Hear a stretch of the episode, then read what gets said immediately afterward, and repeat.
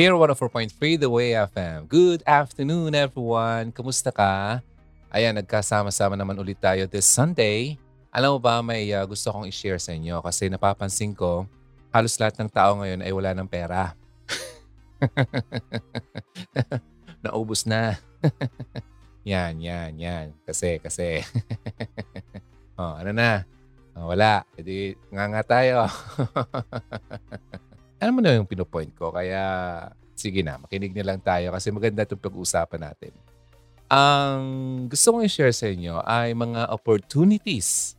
Wow, opportunities na pwede mong mapagkakitaan dito sa Pilipinas. Gusto mo ba yon? O di ba? Maganda yon kasi sino ba nga namang ayaw na magkaroon ng extra income? Di ba? Hindi yung lagi nilang nakatunganga, naghihintay kung sino magbigay. Parang ang hirap naman nun. Uh, may mga ano tayo dito, pwedeng pagbatayan uh, ng ating mga resources. Uh, pwede nating mapagkunan online. Now, nabasa ko lang and gusto ko lang i-share kasi importante na meron din naman tayo na somehow kinikita kasi ang hirap eh. Hindi pa tapos po ang laban natin. Akala nyo tapos na. Hindi pa. Eh, biglang nakalimutan yung mga tao ah. Ah, na naging uh, one day millionaire. wow, sana million nga no. Hindi inabot nga lang ng isang daan yata. okay, narito ang mga posibleng businesses or idea uh, na pwede nating, well, pag-isipan kung maaring bagay sa'yo o hindi. Mga best business ideas sa Pilipinas. Ayun, pwede. Alam mo kasi, according dito, talaga naman, totoo, na mahirap. Mahirap ang uh, pagbuo ng isang uh, business, lalo na dito sa Pilipinas. Alam nyo yan. Okay?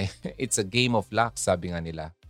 Di ba may mga aha moments tayo kapag tayo ay uh, yung mga hindi natin inaasahang moment, katulad ng panonood ng TV, pakikinig ng radyo, katulad nito, at uh, pagdadrive ng uh, sasakyan or kahit na yung naliligo. di ba? Yung parang, uh, wow, bigla-bigla. Di ba? Saka na lang, bigla na lang dumarating. Kadalasan sa atin, uh, kailangan nating, uh, gusto nating makapaghanap ng business idea kasi sa ating uh, sitwasyon, lalo na ngayon. At uh, ang iba dyan, uh, halimbawa ikaw ay nasa uh, college, you're a college student, at naghahanap ka ng extra income or isa kang uh, employee na masyadong parang feeling mo pagod ka na sa tinatawag na uh, rat race. Uh, yung parang paulit-ulit na lang na ginagawa everyday. Or isa kang uh, housewife na gusto mo magkaroon ng supplement ng uh, kikitain para sa iyong pamilya at matulungan mo naman ang iyong asawa. So ang paghanap ng uh, yung idea, hindi yung business muna, yung idea lang ang pinakaunang step patungo sa pag-achieve ng financial freedom. O, di ba? Kasi kapag may idea ka na, next niyan ay action. Kailangan mo nang gawin. Kaya lang, mas madaling sabihin kaysa gawin. Kaya nga, uh, narito yung mga katulad nito na pwede makapagbigay uh, sa atin ng kahit papano ay uh, gabay paano natin ito masimulan. Kahit ako eh, naghahanap din ako. Kasi hindi naman ako mayaman. Napagkakamalan lang. okay. So yun, no? kahit na small capital, pwede. Sayang nga lang wala tayong mapagkunan uh, ng isang expert na pwedeng magbigay sa atin ng tips man lang. Pero anyway, next time, kahanap tayo. Now, ano nga ba ang mga posibleng pwede nating uh, mapagkunan kita? Hmm, Depende ito ha kung tatama sa iyong uh, kakayahan. Okay? Marami dito. Makinig ka na lang at pumili ka kung alin ang nararapat sa iyo. Now, eto. Try natin. Malay mo, pasok ka dito. Wow! Ang dami. Ang dami-daming mga ideas dito. Simulan lang natin ang uh, pahapyawan natin. May nakita ko ditong uh, online therapy or counseling. Halimbawa, ikaw ay isang uh, may alam sa medisina. Ikaw ay doktor or ikaw ay nurse. Di ba? So, ngayong pandemic, pandemic pa rin po, at may recession na mukha yatang uh, nagwawagayway sa atin. Para maging pandemic-proof at uh, recession-proof tayo, according sa recent assessment na kinundak ng uh, WHO or World Health Organization, almost 3.6 million Filipinos are suffering from depression and anxiety. Hmm. Ngayon kung ikaw ay may alam sa mga uh, larangan na ito, aba ikaw ay yung pwede dito kasi itong cases na ito ay increasing in number and uh, maraming nag-struggle mentally and emotionally. Ayun. Oh, nga pala, dito sa Care 104.3 The Way FM sa TNT, kasama yung Amara Center for uh, uh, Counseling. Pwede yun. Makinig kayo doon. Diba? At uh, pwede kayong uh, makipag-usap directly doon sa kanilang uh, website or sa page. Kasi may growing demand dito para sa mga licensed professionals na pwedeng makapag-address ng ganitong mga problema. Okay? Now, alam mo ba ang kapital lang naman dyan? According dito, ay kung may pera kang kapital, pwede. Okay, mamaya pag-usapan natin yung kahit walang kapital. Sana may pumasok, no? Itong kapital nito, mababa lang naman. Depende yan kasi pwede mo naman gamitin yung uh, video conferencing, Diba? And uh, dapat ha, ideal dito ay yung mga lisensyadong psychiatrists and psychologists. Ano ba ang uh, maganda dito? Kasi pwede ka makapagtrabaho ng uh, ano mo, sa free time mo, di ba? Hindi naman talaga to full time. Now, ang medyo downside lang dito ay kailangan mo siyang i-market para makilala ka. At yung mga pasyente kasi ay pumupunta talaga sa mga therapist na may mga proven track records talaga. So, umpisa ka sa maliit para makapagbuo ka ng mga records mo or mga feedback man lang. Diba? Importante yan. Next, halimbawa, ikaw ay mahilig magturo. Ayun, no? mga one-on-one tutorials.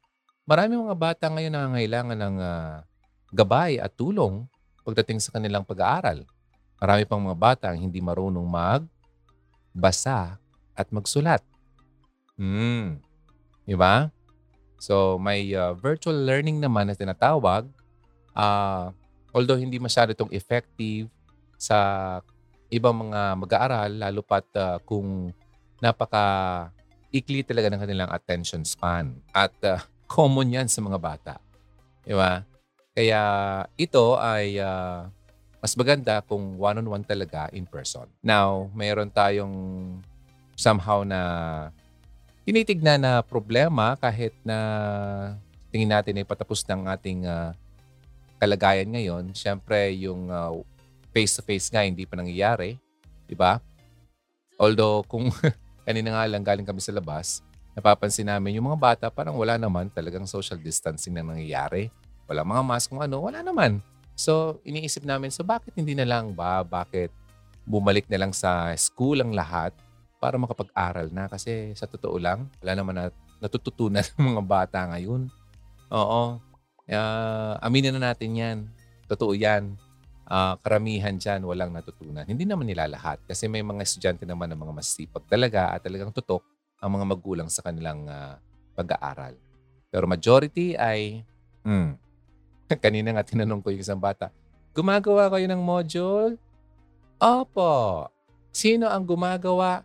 Si Ma. Ah, ang tinutulungan kami ni Mama. si Ma. Mabubuking eh. Oh, so, da, yun nakikita natin. Sinong gumagawa? Si Ma. Oh, yun. Pero nakalusot siya. Tinutulungan daw. Pero alam na natin yan. Anyway, sana uh, ay para sa akin, mas gusto kong makabalik na talaga face-to-face. Sa totoo lang, ewan ko ah, um, parang hindi kasi, orang walang logic para sa akin na pipigilan mo ang pag-aaral ng mga bata at uh, may striktuhan mo ang kanilang galaw sa loob ng eskwelahan. Pero paglabas naman ng eskwelahan, siksika naman sa mga sakayan. At pag uwi sa bahay, lalo na. Wala naman kung anong mga distancing. E di, mas mabuti nang bumalik na lang sa pag-aaral. Di ba? Kasi kung magkas talagang magkakasakit at magkakasakit ang mga yan, sa bahay pa lang may sakit na yan, eh wala naman. Malalakas sa mga ano yan. Resistensya mga batang yan. Oh. So yeah, so para sa akin ha, sa akin lang, mas maiging mag-aral na. Nako, ano ko, grabe na. Sobra na. Sa dalawang taon mahigit ay uh, hindi na po healthy sa mga bata na ganito lagi. Yung kanilang habits ay walang-wala na, pangit na. Okay? Lagi na lang naglalaro, lagi na lang kung anong mga ginagawa. Wala na talaga. Eh paano ang mangyayari nito after after 4 years or 5 years? Nako, pagdating ng college, mahirapan pong mga yan. At ano ang magiging effect niya sa ating uh, bayan? Di ba? Meron tayong mga graduates na mga wala masyadong alam. Paano yan? So, sana mapag-isipan. Oh yeah, so next, mentoring, coaching uh, for a specific field. Tumagaling ka sa kung anong larangan mo, maging coach ka at mag-mentor ka ng mga gustong matuto din ito. Pandemic and recession-proof ang tawag dito kasi kahit anong pangyayari ay maraming tao nangangailangan ng coach. Di ba? Uh, so yun, magandang business opportunity yan sa mga may alam, sa mga professionals at mga aspiring specialists sa anumang larangan katulad ng uh, accounting, finance, e-commerce, or digital content marketing, web development, kung ano pa man na sa tingin mo ay uh, kaya mong i-share sa iba. Diba? Kasi you learn more by teaching others. Yun ang maganda dyan.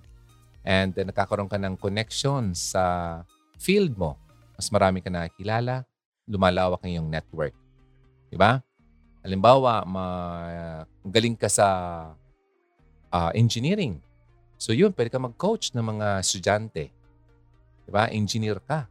O, di mas marami kang matutulungan at marami makakilala sa yung mga younger generation. At uh, yun, paglaki nun, ah, paglaki talaga.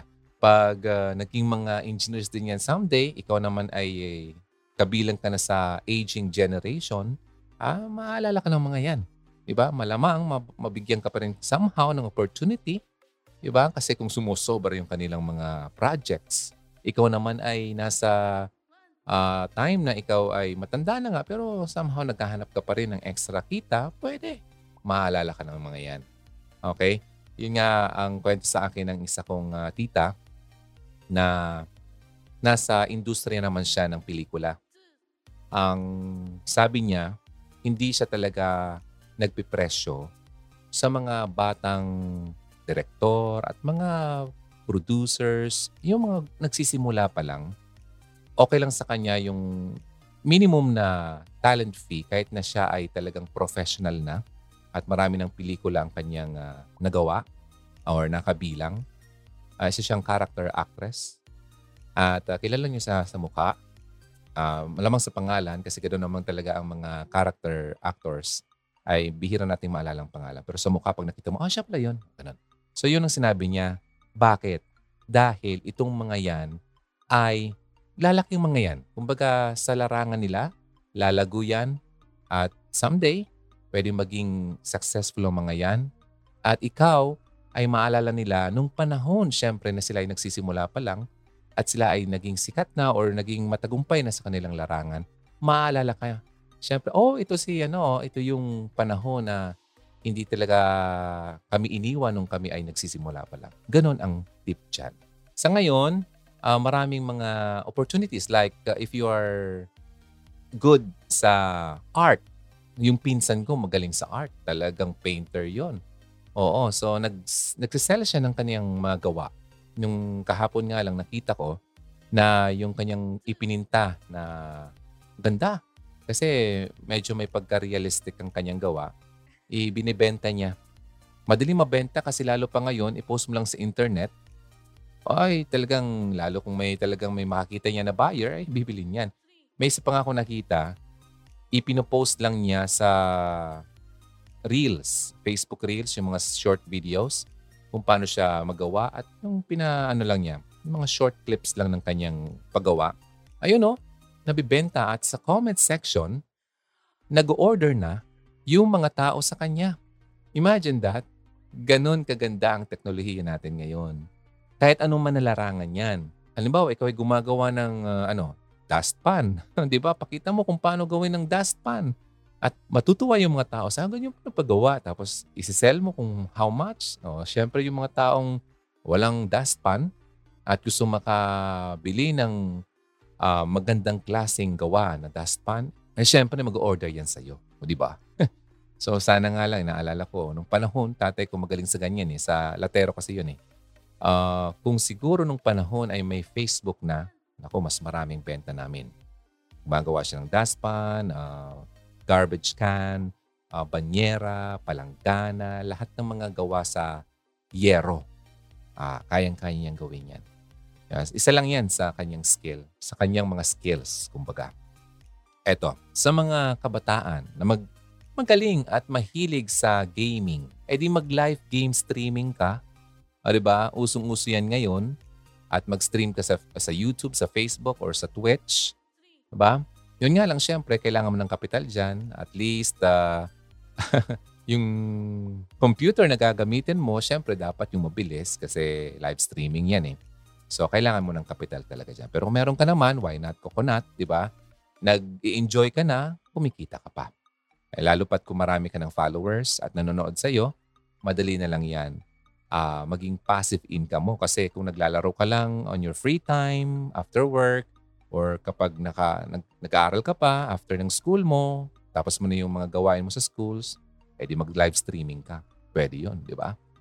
Eh yun. So, uh, yun nga lang, kailangan mo talaga mag-build ng audience kasi it takes time to build your audience. Pero kung magaling ka naman talaga at maganda yung kanyang mga editing at yung, yung mga gameplay mo, uh, edi maraming manonood talaga sa iyo. At dapat aralin mo yung uh, communication skills mo. Dapat you are entertaining. Diba? Maganda kang pakinggan, panoorin, nakakakwela. Huwag naman yung bastos kasi may manakita ko dyan ang babastos eh. Diba? Para lang makakuha ng uh, atensyon eh halos hubaran na yung sarili para lang mar- maraming manood sa kanya. Mas marami yan sa mga babae. Uh, yun, kaya maraming nanonood sa kanya. So yeah. Anyway, sana wag kang maging kabilang sa ganun kasi hindi maganda para pagkakitaan ng ganyan. Okay, maging magandang ano ka, uh, modelo. Next ay yan, yung mga magaling gumawa ng coffee. Katulad ngayon, gumawa ako ng sariling kape. Okay? At nagkakape ako ngayon habang ako'y gumagawa nito. Pasip. Mm. Sarap. So, pwede kang mag-mobile uh, coffee shop. Yung pinsan ko, shout out sa aking pinsan dyan sa Legazpi City. At uh, siya po ay uh, merong uh, coffee shop dyan sa along Legazpi Boulevard. Hanapin ko nga yung kanyang uh, pangalan ng kanyang coffee, mobile coffee shop. Ah, at uh, kasama niya yung anak niyang lalaki. Sila ay nagbebenta ng kanilang uh, kape. Di ko lang alam yung kanilang, ayun oh, sa Puro, Legazpi City. Ay, nag-post siya kahapon. Ang pangalan ay Kape Vince. Kape Vince. Pingsang buo ko po yan, si Marvin. At kasama yung kanyang uh, gwapong solterong anak Talaga naman. Minsan mapadaan ako sa kanila. Gugulatin ko na lang to. Kape Vince sa Puro, Legazpi City. Ayan. So yan o. Oh, isa yan sa mga posibleng uh, opportunity na pwede mong gawin. Kasi kung magaling ka naman maggawa uh, ng ganyan, pwede ka na lang mag-roll up ng ano, mag, magdala ka ng rolling up uh, coffee cart.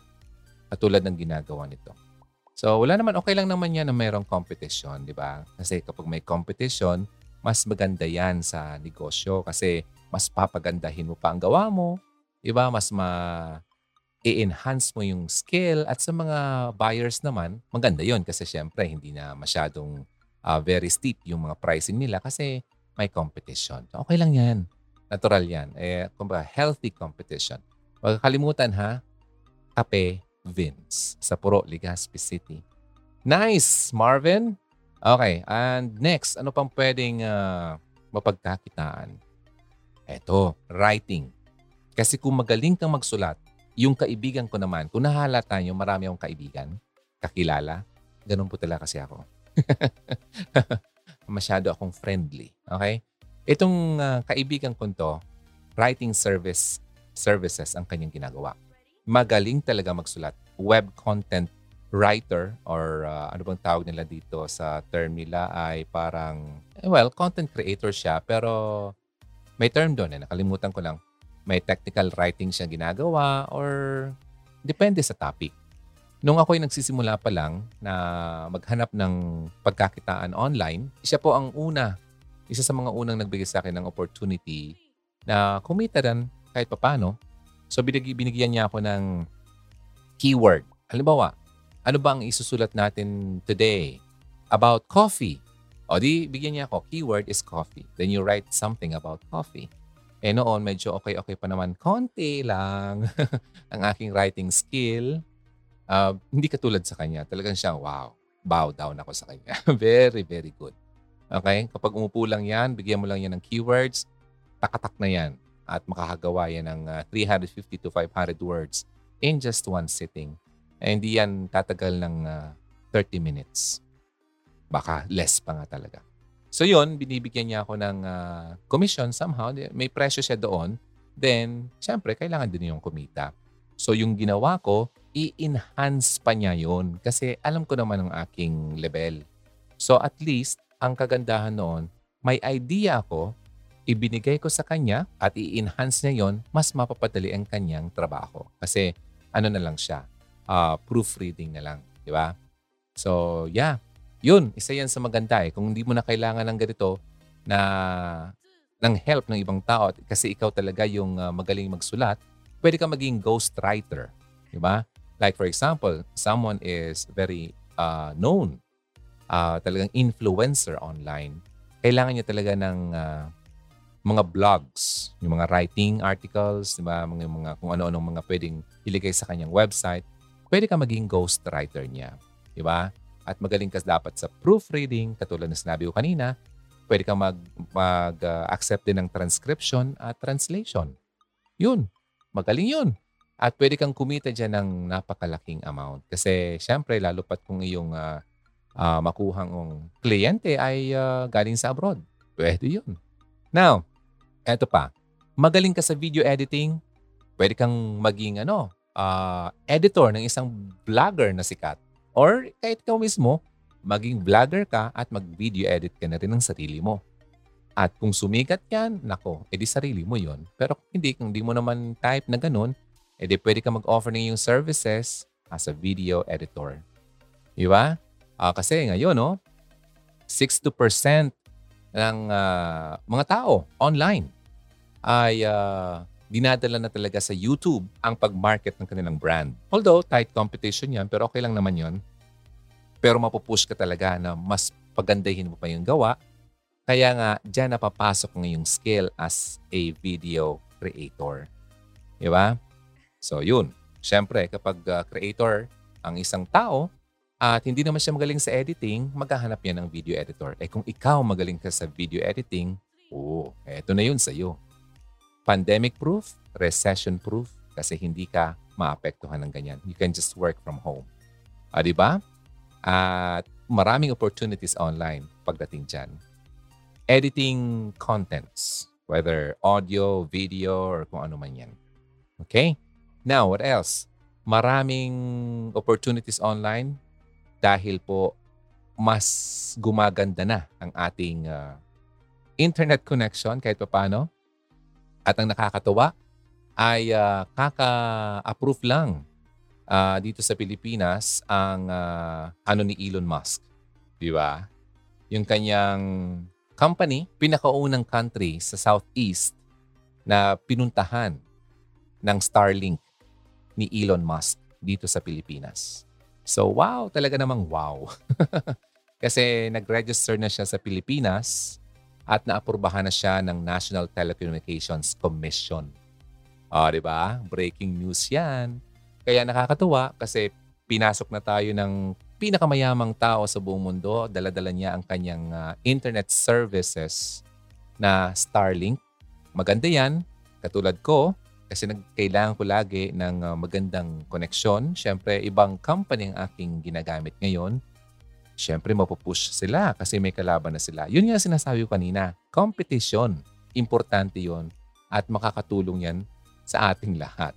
Kasi tayo mga consumers ang makikinabang niyan. Kasi lahat silang mga nandoon na mga providers ay magpapagalingan. Di ba? Hindi sila pwedeng magpapataasan ng presyo kasi may mga kalaban na sila. So excited ako dyan sa Starlink ni Elon Musk. Eto, magaling sa bookkeeping at yung mga magaling sa pag-tax uh, filing. Accountant ka? Pwede. Diba? Pwede kang mag-offer ng iyong services. Marami ngayong mga uh, may businesses na kailangan nila nito kasi hindi naman talaga sila magaling sa bookkeeping or sa pag-ayos uh, ng mga taxes na yan. Ako nga walang alam dyan eh. diba? So, may opportunity sa iyo. Ano naman yung mga business opportunities na, well, tama lang sa budget. Di ba? Pwedeng ang capital mo ay mababa lang talaga. Uh, mababa sa 4,000 for example. Ano yon? Kainan, business, lugawan, gutuhan, palamigan, sa malamig sa malamig, di ba? Or uh, mga healthy meal delivery services na sina, sinasabi natin. Yung mga cellphone load retail business. Dati na yung ginagawa natin. Um, ano pa? Halo-halo, ice candy, Magtinda ka ng ice, fruit shake. Di ba? Liquid detergent kung magaling kang maggawa ng uh, detergent. Oh, edi pwede ka rin gumawa ng chocolate making business kasi kung marunong ka naman gumawa ng tsokolate at may mga tanim kayong mga ano, kakao. Or magaling kang gumawa ng stickers. Ayan, mababa lang mga capitals niyan. 'Di ba? Next, ano pa nga ba? Yung medyo nasa 20,000 capital and below. Uh, well, street food business, pwede. Karinderya, canteen, eatery. Uh, home-based uh, baking business. What else? Homemade ice cream business. Kailangan mong gumawa at bumili. Pwede kang bumili ng ice cream maker para makabuo ka ng homemade ice cream. Diba? Or pwede rin yung meat processing business. Pwede kang magtinda ng siomay Or halimbawa magaling ka mag-ayos na magkumpuni ng mga motorsiklo. Di ba? May uh, vulcanizing shop ka na pwedeng uh, gawin. Or magtahi, tailoring, alteration services. Ngayon, usong-uso ito, pet grooming services. Alam mo ba, may balita? yung mga dating bam- bambero tuloy, barbero, ay mas pinipili na nilang mag pet grooming kasi mas mahal ang pag-groom ng pet kaysa sa tao. Sa tao, magkano? 50 to 100 pesos per head. Diba? Depende pa sa lugar. May 20 pesos nga. Yung iba, mababa na ang 500 per pet. Wow! Yun nga lang, kailangan mong aralin kung paano Diba? Paano mag-groom ng pet. Hindi lang yan basta-basta. At dapat meron kang touch sa mga pets kasi may mga pets dyan na masungit at uh, naaamoy nila, napapansin, nararamdaman nila kung ang isang groomer ay hindi naman talaga animal lover. Kagatin ka niya na. at kung kumakain ka ng katulad nila, nako. So yun ha, ah, pet care services pwede, sari-sari store, online selling, vlogging pwede rin. O kaya mag-online selling, piso wifi, Ayun, no? Ah, indoor plant business. Ayan, yung mga magaling sa mga plantito-plantita dyan, pwede. Mushroom business. Pwede ka mag-grow ng mushrooms, masarap yan. At medyo may kamahalan pa ang bentahan yan. At hair and makeup services. Kung magaling ka naman talaga sa pag-ayos ng ganyan, pasok ka dito. Ano pa? 50,000 capital and above sa mga medyo may capital na talaga. Makinig, bigasan. Mhm. Walang araw na walang taong hindi nagbibigas o nangangailangan ng bigas. Okay? Mali yung term ko, bibigas. walang tao na hindi talaga makatagal na hindi kumain ng hindi bigas, hindi naman kinakain ng bigas, ng hindi naman palay, kanin. Hinahanap ko talaga yung word, ano? So, yeah, bigasan pwede. Mm-hmm. Tapsilog. Ano pa yung iba? Personal trainer, magaling ka sa Zumba-Zumba, mga ganyan. Pwede. Career consultant, personal shopper. Ay, ito alam mo ba itong personal shopper na to? May nakita ko one time. Medyo matagal na. magbibigay ka lang ng pera sa kanya. Okay, like 10,000. Titignan ka niya. Titignan niya yung iyong build. Siyempre sa picture kung medyo malayo. Then, siya mismo maghahanap ng mga damit para sa iyo. Yung babagay sa iyo. Kasi itong taong ito, magaling to sa fashion. Imagine, kung magaling ka sa mga ganyan, pwede ka maging personal shopper. Pero, masa version. Siyempre, mababa lang yung kapital ng magpapabili sa iyo. Alam ba, kailangan lang niya na, pero lang siya 5,000, edi ibili mo siya ng mga damit na papasok doon sa kanyang budget na hindi naman kamahalan pero mukhang mamahalin. Eh, ikaw na bahala dyan. So, kung magaling ka dyan, pasok ka dito. Personal shopper. Next, car wash business. Ayun. Kailangan mo kasing place dyan. Kaya medyo mataas ang kapital nito. Cellphone repair shop, pwede. CCTV installation, marami ngayon nagpapakabit na ng CCTV. Uh, online clothing store, online courses kung may isang skill ka na gusto mong i-share sa mga tao, pwede nilang bilhin ang iyong course. Siyempre, gagawin mo yan, mag-video ka at ituturo mo kung paano yon. Ano pa? Ukay-ukay store, thrift clothing shop ang tawag dyan. Mga mura. Usong-uso yan ngayon. Ano pa? Kung may uh, capital ka, bumili ka ng video okay machine, iparenta mo. Or kung merong pang uh, extra income, at mahilig ka sa mga drones, bumili ka ng drone, iparenta mo. Pwede. Photocopying business. Dati itong gusto ko nung panahon. Hindi natuloy. Uh, digital and offset printing services. Pwede. Kasi ngayon, uso na ngayon ang halimbawa, gumawa ng mug or sa t-shirt, di ba? Or tarpaulin. Yun, may kaibigan din naman ako dyan. Shout out sa kaibigan ko si Blakes Bicolano dyan sa Tabaco City. Ito ang kanyang services. Digital and printing services. Uh, ano pa? Event live streaming. Wow, mamahalin to. Ito ang gusto ko dati, pero mataas ang kapital niyan. Alright, what else? Ano pa nga ba? Ito naman, pataas tayo eh, grabe. Yung mga medyo matataas yung kapital. Malay ko naman, syempre kung meron kang pera at nakikinig ka ngayon at naghahanap ka na medyo mahirap gayahin na business kasi mataas ang kapital, ito para sa iyo. 100,000 capital and above. Eh, sa mga walang ganitong pera, makinig na lang. Malay mo, magkaroon ka rin ng ganyang kapital, may idea ka na.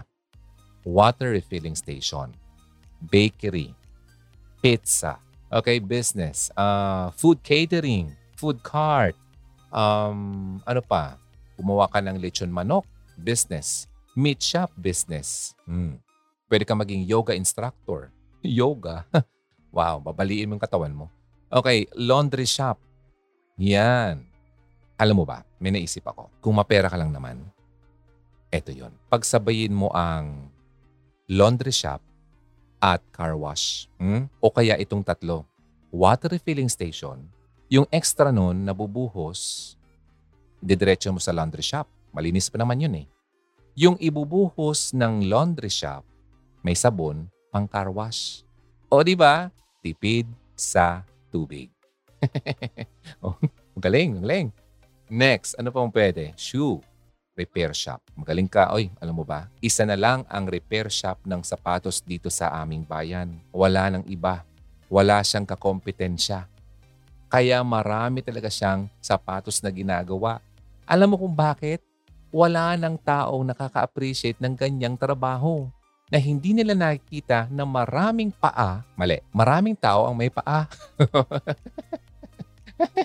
o nga naman ano, o nga, maraming tao ang nakapaa na kailangan ng sapatos. At kapag nakasapatos na nasisira, kailangan nila ng sapatero. Dito sa amin, ayun, namatay na yung tatay, pinalitan ng anak. Ganun, no? Imagine that. Kumikitang kabuhayan.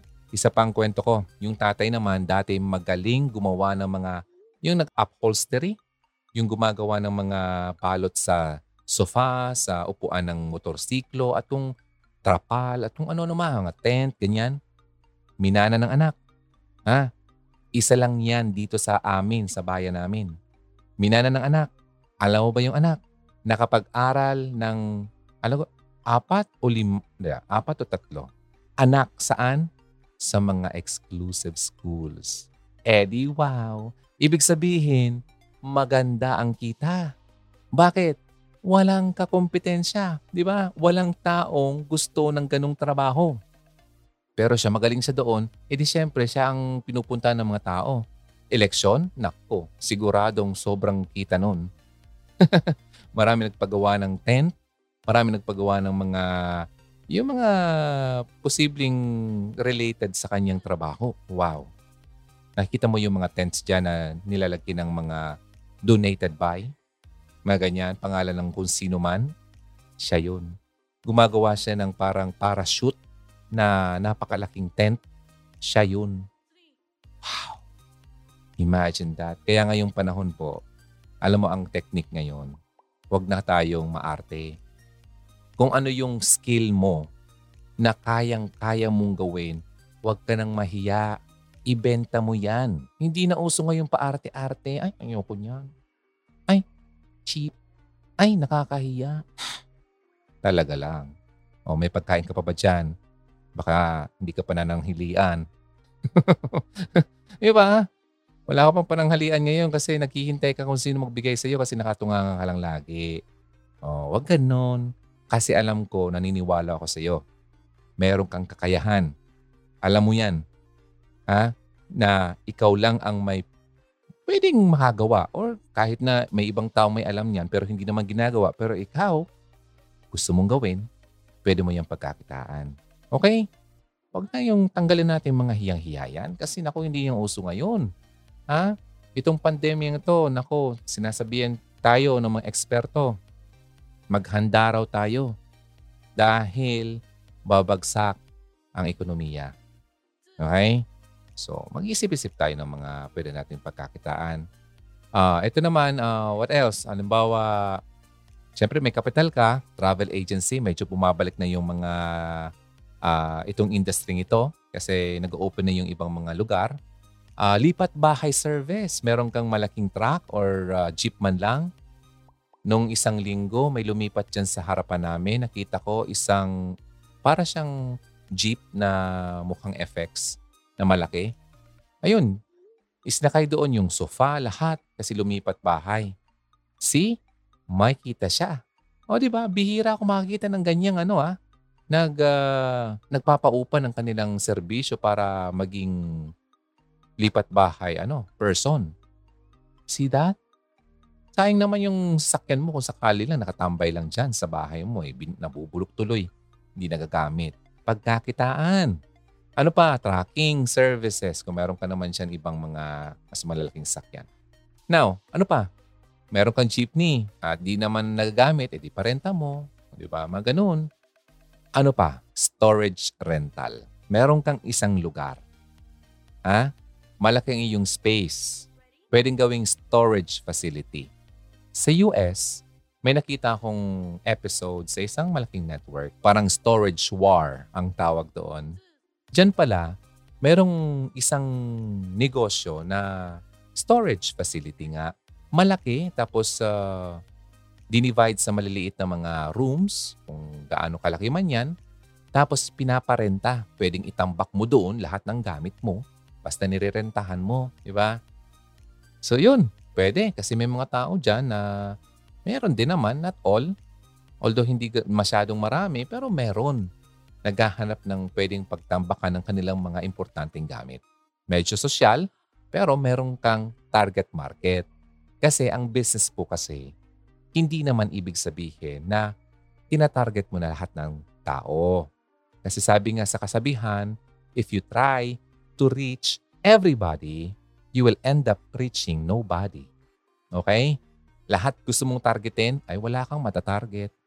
Kaya dapat mag-target ka according sa iyong niche or niche. Okay? Ang tinatawag na niche, ano bang market mo? Sino bang tinatarget mo? Yung mga tao ba na ganito, na naghahanap ng ganito? Yun, hanapin mo yan. Yung mga taong specific group of people. Yan ang pag-aaralan mo muna bago ka magtayo ng iyong serbisyo. Ngayon, kapag na-identify mo na yon, edi meron ka ng market, edi doon ka mag-concentrate. Okay? Huwag mong isipin yung iba kasi hindi yung tabi lang sa iyong tinatarget. Kaya ganun po ang pagnenegosyo. Ngayon, kung gusto mo naman pang masa talaga ang negosyo mo kasi para mas maraming tao ang pwedeng bumili, pwede naman yon. Katulad ng Kanina, bumili kami ng siomay, kwek-kwek, di ba? Barbecue. Ang masa talaga yun. Walang araw na walang benta. O, mga ganun. O, so, basta alamin lang natin. And ano pa mga business ideas? Yan. Uh, ulitin lang natin yung mga common. Kasi yung, well, ang success naman sa business is 1% inspiration and 99% execution. Inspired ka nang gawin to. Eh wala ka namang execution na gagawin, wala ka naman action, hindi ka naman nagta-take action, walang mangyayari. Okay? walang mangyayari. Puro ka lang ano, imagination. so, yeah, pwede bang ulitin natin yung mga mga common uh, food businesses? Halimbawa, rice business, bigasan, uh, kakanin business. Magaling ka sa paggawa ng kakanin. Ito ang mga maliliit na mga budget nito. Um, street food. Ayun, na-mention ko na yan. Uh, water refilling station, kung medyo mataas ang iyong kapital. Mga common to ha. Bakery, magaling kang gumawa ng pandesal, pwede. Ah, meron ditong isang bakery sa amin na kahit na marami na siyang kalaban, binabalik-balikan yung kanyang pandesal. Oh, kaya depende yan. Kapag talaga ang natarget mo yung tao na gusto ng gawa mo, kahit malayo ka man, malapit ka pa rin sa kanila. Kasi yung sinasabi kong bakery, lumipat siya doon sa medyo malayo sa amin. Talagang dinudu, pinupuntahan pa rin ng tao. Early in the morning kasi masarap talaga yung kanyang pandesal. Ganun yun. Okay, wag mong isipin, ay, ang layo ko na, wala nang bibili sa akin. Mali po yan. Kasi andyan naman yung Facebook eh. Ang tao, kapag hahanapin ka, gusto ka, hahanapin at hahanapin ka. Okay? Ano pa mga uh, businesses? Pagkain, food catering, uh, yeah, yung food cart, eh, nag, ano ka na, nagluluto ka na, pwede ka na mag-food cart. Uh, kung meron ka ng, alam ba, nag face-to-face na, di ba? Eh di mag-canteen eatery business ka. O, magaling kasi maggawa ng ano, pagkain. Sa kapitbahay namin, dyan sa may Riles, kasi ang bahay namin, 1, 2, 3, 4, 5. Oo, bahay from uh, Riles kami. So yung sa may Riles, magaling sila magluto. Isang buong pamilya yon Namatay na yung mga parents nila pero nadala pa rin ng mga anak yung negosyo nila. Anong negosyo nila? Yung binibili ng mga tao every night, ah, yung mga yung mga kakanin, yung mga pagkain pala na pwede mong kainin na na hindi ka na magluto. Alam mo mga bumibili sa kanila? mga dikotse pa yan, mga magagarang sasakyan, bumibili ng luto nila. Kasi, tingin, tingin na mo, pandemic eh. Ha? Kahit na yung mga mayaman ay nagtitipid. Tipid na kasi. Kesa kung bibili ka pa ng isang uh, buong, ay, magrekado ka pa, kung ano pa mga ingredients dyan, uh, kung ikaw lang naman kakain at hindi ka naman mapili talaga, so yeah, bibili ka ng uh, 20 pesos, 25, 30, 50, may pagkain ka na. Di ba? So yeah, yun yun. At masarap yung pagkain kaya binabalik-balikan. Pangmasa at may medyo pang sosyal. yun no? Uh, basta hanapin mo lang yung iyong skill. Uh, baking, uh, yun na mention ko kanina, hindi lang pandesal. Siyempre gagawa ka ng kung ano pa man ng mga cakes dyan. Uh, ice cream, yeah. Pwede kasi mainit ngayon. Uh, yung lechon manok, alam mo ba? Yung kaibigan ko sa Ligao City, ah uh, syempre, malaki naman kasi yung company nagrenta sa kanya. Magaling yung lechon manok doon. Pero sila, according sa kanya, noon mayroon silang business na katulad niyan. Uh, meron lang silang recipe, yung timpla kung paano mapasarap ang uh, roasted chicken. See? Kaya kung meron kang tinatago-tago dyan na recipe na matagal nyo nang hindi ginagamit at naluluto, pero alam mong masarap kasi gawa pa ng lola mo. Anak ko naman, oras na para i-share mo yan sa madlang people. Ha? At talaga nang maraming bibili niyan kasi lalo pat kung kakaiba talaga, ikaw lang may alam niyan. So yun, kikita ka. Start small ha, but dream big. Diba? Ganun yun. Maliit muna pero yung dream mo sobrang laki. Lugawan, napakasimple. Noon, may plano ako maggotohan. Nakakatuwa lang. Kasi nauna pa yung jingle kaysa sa business ko. Shoutout sa aking kaibigan na may-ari nga noong uh, printing uh, shop doon sa Tabaco City, si Blake's Bicolano. Nagpagawa ko sa kanya kasi ano to, jingle maker din to eh. Magaling to si friend eh. Composer, rap uh, artist, at magaling sa art, nagpa-compose ako sa kanya ng jingle. Ah, yung gotohan. Remember, bro? Gotoron. so, yeah. Yung jingle ko, hanapin nyo na lang kung gusto nyo mapakinggan. Gotoron. Okay, anyway. Um, nauna yung jingle, hindi nangyari yung business. Bakit? Ito yung problema. Gagawa ka ng business. Wala ka naman kakayahan dahil wala kang Number one, may mga gamit ka, hindi ka naman magaling magluto. Wrong. Wrong. Okay, mag- mali. Kumbaga, kasi iniisip ko noon, akala ko, pwede, pwede madali lang naman maghanap ng mga ganyan, cook or ano. Pero hindi. Mas maganda kasi talaga na gusto mo ang isang business. Alam mo kung paano pa ikut ikutin yan. Kahit nakapiring ka man, alam mong gawin. Di ba? For example, barbero, barbershop. Nagawa ka ng barbershop. Merong mga tatlong upuan, lima. Okay ikaw na may-ari, hindi ka naman marunong magupit. Eh paano ko yung sabay-sabay yung nag, ano, nag-absent? Paano yung negosyo mo? Paano yung pagupit mo? Gugupitan mo ba? eh di hindi. Eh di hindi tatakbo yung negosyo mo kasi hindi mo alam. Ganun din po yun. Kaya hanapin mo talaga yung skill mo. Para kahit anong mangyari, tatakbo pa rin yung iyong negosyo. Kasi ikaw mismo ang may alam. See that? So you know, Ah, ito lang ng mga medyo mga madadaling ah, pwede nating mapagkakitaan kasi yung iba naman masyado namang malalaki yun eh. Yung mga small lang, ito additional lang, bilisan lang ah, para hindi na tayo masyadong ah, magtutok sa bawat isa. Kumbaga kapag pumasok sa iyo, sa tingin mo kaya mong gawin, do it. Number one, online business. Okay? Kahit ano man yan, gawin mo na yan. Ah, smartphone repair. Magaling ka sa pagkumpuni ng smartphone, gawin mo na rin yan computer home repair. Oh, katulad ngayon, kailangan ko ng computer technician. O di ba, kailangan kita. Kaibigan ko, marunong. Okay, and number four, uh, photography. Pwede. Kung magaling ka sa mga ganyan, paglitrato, yeah, sige na.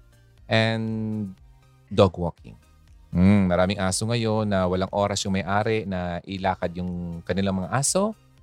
At kung ikaw ay dog whisperer, may uh, pagmamahal ka sa mga pets, katulad ng mga ganyan, aso lalo na, pwede. Di ba? Kasi yung mga aso kasi maruno talaga yung mga amoy. Kapag hindi na pilit-pilit ka lang talaga, ay kakagatin ka niyan. ano pa? Um, training, personal training, general cleaning. Oh, ngayon, kailangan ko ng someone na matulungan ako sa pag uh, linis ng buong bahay. Eto, general cleaning. Di ba? Pintor. Kailangan ko ng pintor. Sino ba magaling magpintor dyan? Oh, papapintahan ko yung ano, yung bubong. Ah, saka na sa summer. Next, uh, magaling ka sa mga pag-isip ng mga gift. Huh? Or gift boxes. Di ba? Magbenta ka. Di ba? Um, real estate agent. Pwede. Kasi marami ako nakikita ngayon sa online, nagbebenta ng mga lupa at mga properties. Yun. Magaling ka sa sailing? Ah, sailing tuloy. sailing. sailing. Ano yan? sailing? Talaga naman, sales. Sailing, iba yun eh. Dagat yun eh. Okay. Kung magaling ka sa sales, pwede ito sa'yo. Air conditioner repair. Ayan, pwedeng pwede. Bihira lang taong marunong yan. Okay, generator repair or may generator ka, iparenta mo, hindi mo naman nagagamit. Food delivery, uh, car restoration, kung magaling ka mag-restore ng mga lumang sasakyan or motorsiklo, pwedeng pwede ito sa'yo. Virtual assistance business, mga VAs na tinatawag. Ngayon po, uh, marami po ang nakikita kong online opportunities pagdating sa virtual assistance. Pero kailangan mo dyan mag-train somehow ha? at maging freelance ka. Maghanap ka lang sa Facebook, may mga trainings naman na pwede mong daluhan. May mga free pa nga eh. Uh, caregiver, home service, uh, pag-transcribe, magaling ka sa typing, pwede. Event planning, magaling ka sa pagplan ng weddings, birthdays, at kung ano man ang okasyon, pwedeng pwede ka dito. Host ng mga uh, events na yan, pwede rin. Pag-recruit ng mga tao, pwede ka dito. Kung sa HR, Siyempre, kung walang mga ganyan, paano yung manpower nila? Paano yung paghanap? Personal grooming, kahit na may pet grooming din, edi personal grooming, pwede ka rin. Pwede mong gawin yung dalawa.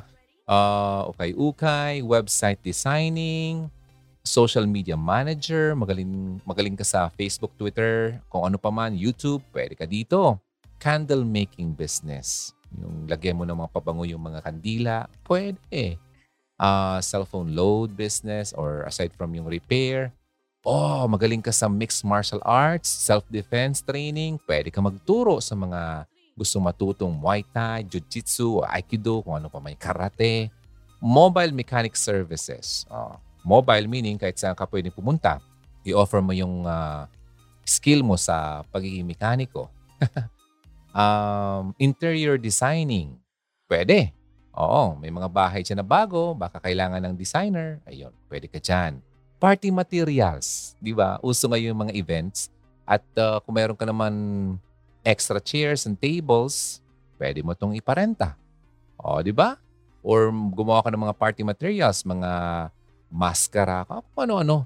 Bahala ka, alam mo na yan. For entertainment. Uh, money-changing business, kung meron kang kapital, pwede. Singing coach, magaling ka sa pagkanta, marunong ka magturo kung paano kumanta, edi maging coach ka. Pwede mo rin niyang gawin online. May nakita kong magaling na singing coach. Ay nako ang followers niya. Ang dami. O, see, pwede mo yung gawin online din. Di ba? Uh, daycare center, may mga magulang dyan na hindi pwedeng iwanan yung mga bata, anak nila. Naghahanap sila ng daycare center. Or someone na pwedeng mag-alaga ng kanilang anak sa bahay. Uh, tutorial services. Kahit ano man yan, advanced uh, uh, study man yan or yung mga basic, depende sa iyong kakayahan. Minsan, ang problema sa atin, alam na natin ang kaya nating gawin, hindi lang natin na-identify na mayroon palang opportunity doon. So kaya ko to binabanggit sa inyo kasi malay mo, kumbaga magkaroon ka ng aha moment, oo nga no, kaya ko rin yun. O yun no.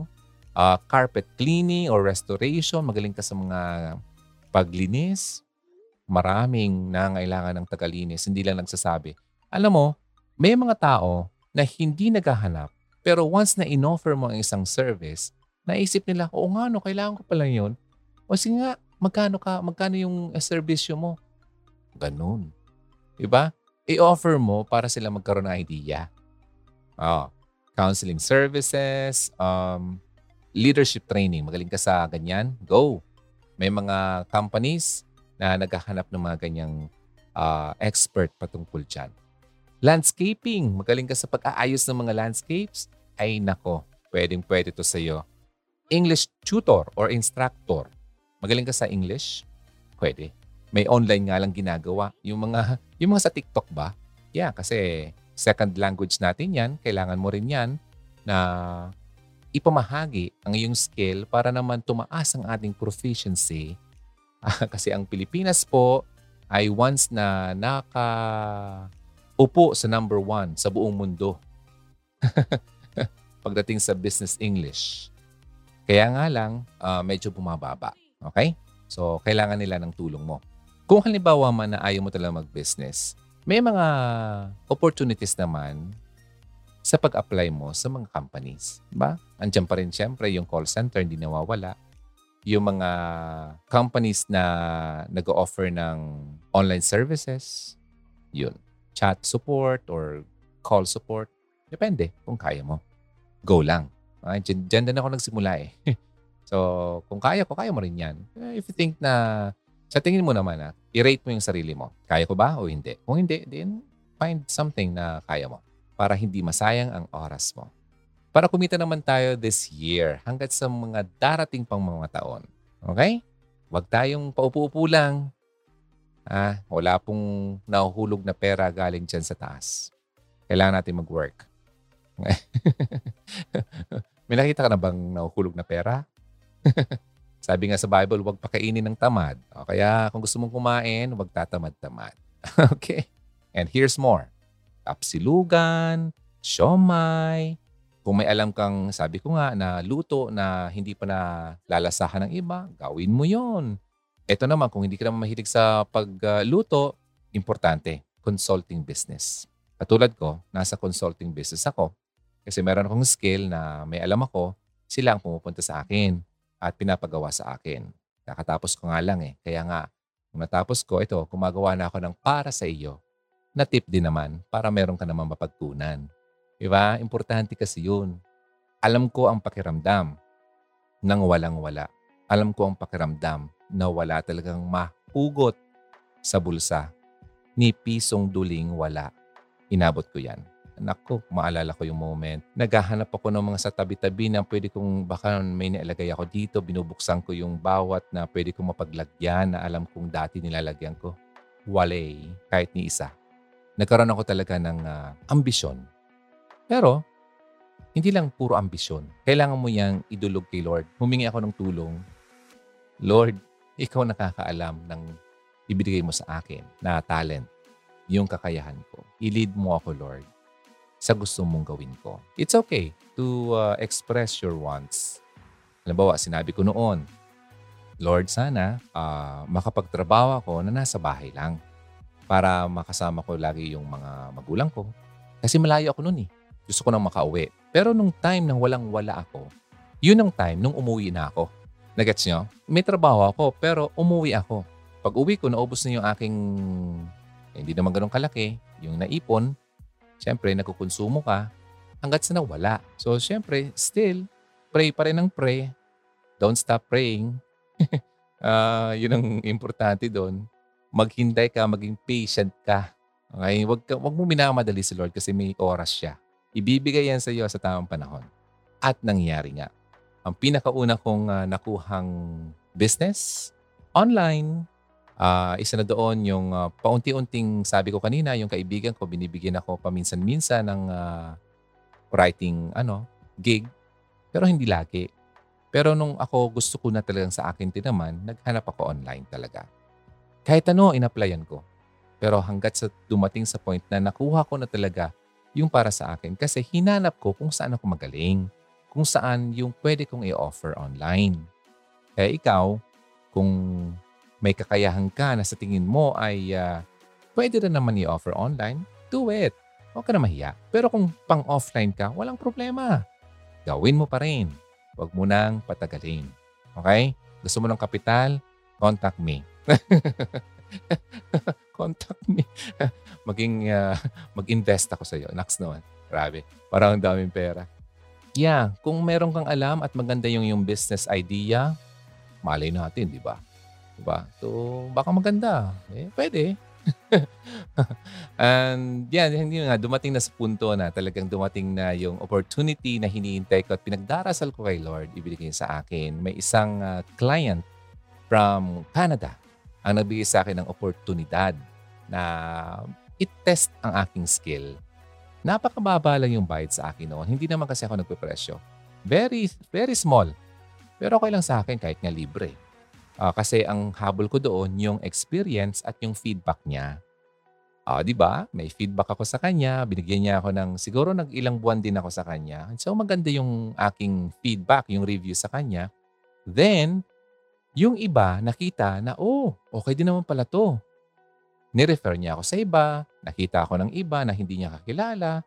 So patuloy sunod-sunod na 'yon. Doon lang ako nagsimula. Hanggang ngayon, yun na rin ang ginagawa ko hindi na ako lumayo pa. Kasi sabi nga ni Gary Vaynerchuk, sa ngayong edad ko, 40 up, gawin mo na lang kung saan at ano talaga ang galing mo. Kung saan ka magaling, yun na lang. Wala ka ng panahon para magsayang pa ng oras kasi ito na talaga yung last na ano. Kumbaga, yung side B ng iyong uh, span. Kasi another 40 years, nasa 80 na ako syempre. So, kung anong saan ako magaling, yun na lang ang gagawin ko. Hindi na ako katulad ng halimbawa, bata pa ako, nasa 15, 18, 19. Mayroon pa ako, marami pa akong time para mag-explore ng pwede kong gawin. Okay? Kaya ikaw, kung bata ka pa, marami ka pang pwedeng gawin. Try, try lahat. Try mo lahat. Kasi ginawa ko naman lahat yun nung ako'y bata pa. Kaya napunta ako sa point na na-identify ko na talaga kung saan talaga ako nararapat alam ko yung weaknesses ko o alam ko kung saan ako magaling. So, yun ang dapat kong hanapin sa ngayon. Okay? Para hindi ka na magsayang ng oras. At kapag nahanap mo na yan, start ka na na i-offer yan sa iba. Pwede ka mag-start for free. Kasi ang maganda doon, yung experience. Diba? Then, pwede ka makahingi sa kanila ng feedback. Then you can use that i-post mo sa iyong uh, website or i-post mo man yan sa iyong resume. Di ba? Na merong ganito kang ginawa sa susunod, yung makakita sa iyo at pwede sa iyo mag-hire, ma-appreciate yan at makita, oh, may kakayahan to. Ah, okay. Go. Di ba? You are hired. Pero ngayon, sa mas maganda sa ngayon, kung gusto kong mahilig ka lang naman talaga sa entrepreneurship, uh, businesses, mas magandang opportunity para sa atin. Pero kung gusto mo naman mag-work at mag, uh, magpa-employo, wala namang masama doon. Isipin mo na lang sa mga employees. Isipin nyo na ang negosyo ng iyong boss ay parang sa'yo na rin para mahalin mo rin. At mamahalin ka rin yan in return. Okay, hugs? So sana may natutunan ka rin kahit papano, kahit konti. Kwento-kwento lang naman tayo. Kung napapansin nyo, wala naman ako masyadong kung anong mga masyadong malawak na pinag-share sa inyo. Tips lang talaga kasi importante to. Marami akong napapansin ay talagang nagsasabi na wala nga ako ngayon eh. Wala na ako ngayon eh. Diba? Parang kailan, paano, ka paano ba tayo kumita? Mga ganyan. Eto, pwede na. Start small, dream big. Diba? Sige na, kaya mo yan. Ah, naniniwala ko sa iyo, alam ko yan. Taon mo to. Yeah? Go! Basta huwag kalimutan, isama si Lord sa iyong mga ginagawa. Si Lord ang nakakita ng lahat. Si Lord ang nakakaalam ng lahat. Kaya huwag siyang iwanan. Tingnan mo yung sinabi ko kanina. Humingi ako sa kanya ng tulong at ako'y kanyang tinulungan. Thank you, Hogs. Have a good day. Have a nice Sunday. I'll see you again next time. Ako po si Ronaldo ng Hugot Radio. Always believe in love and keep the flame burning. See you next time. Bye for now. God bless you. Halina't makihugot na. Kontakin kami sa 0946 763 9858 0929 359 4298 0915 931 7184 Kung nais mong magkapag-ugnayan kay DJ Ron, maaari mo siyang bisitahin sa kanyang YouTube channel sa Hugot Radio.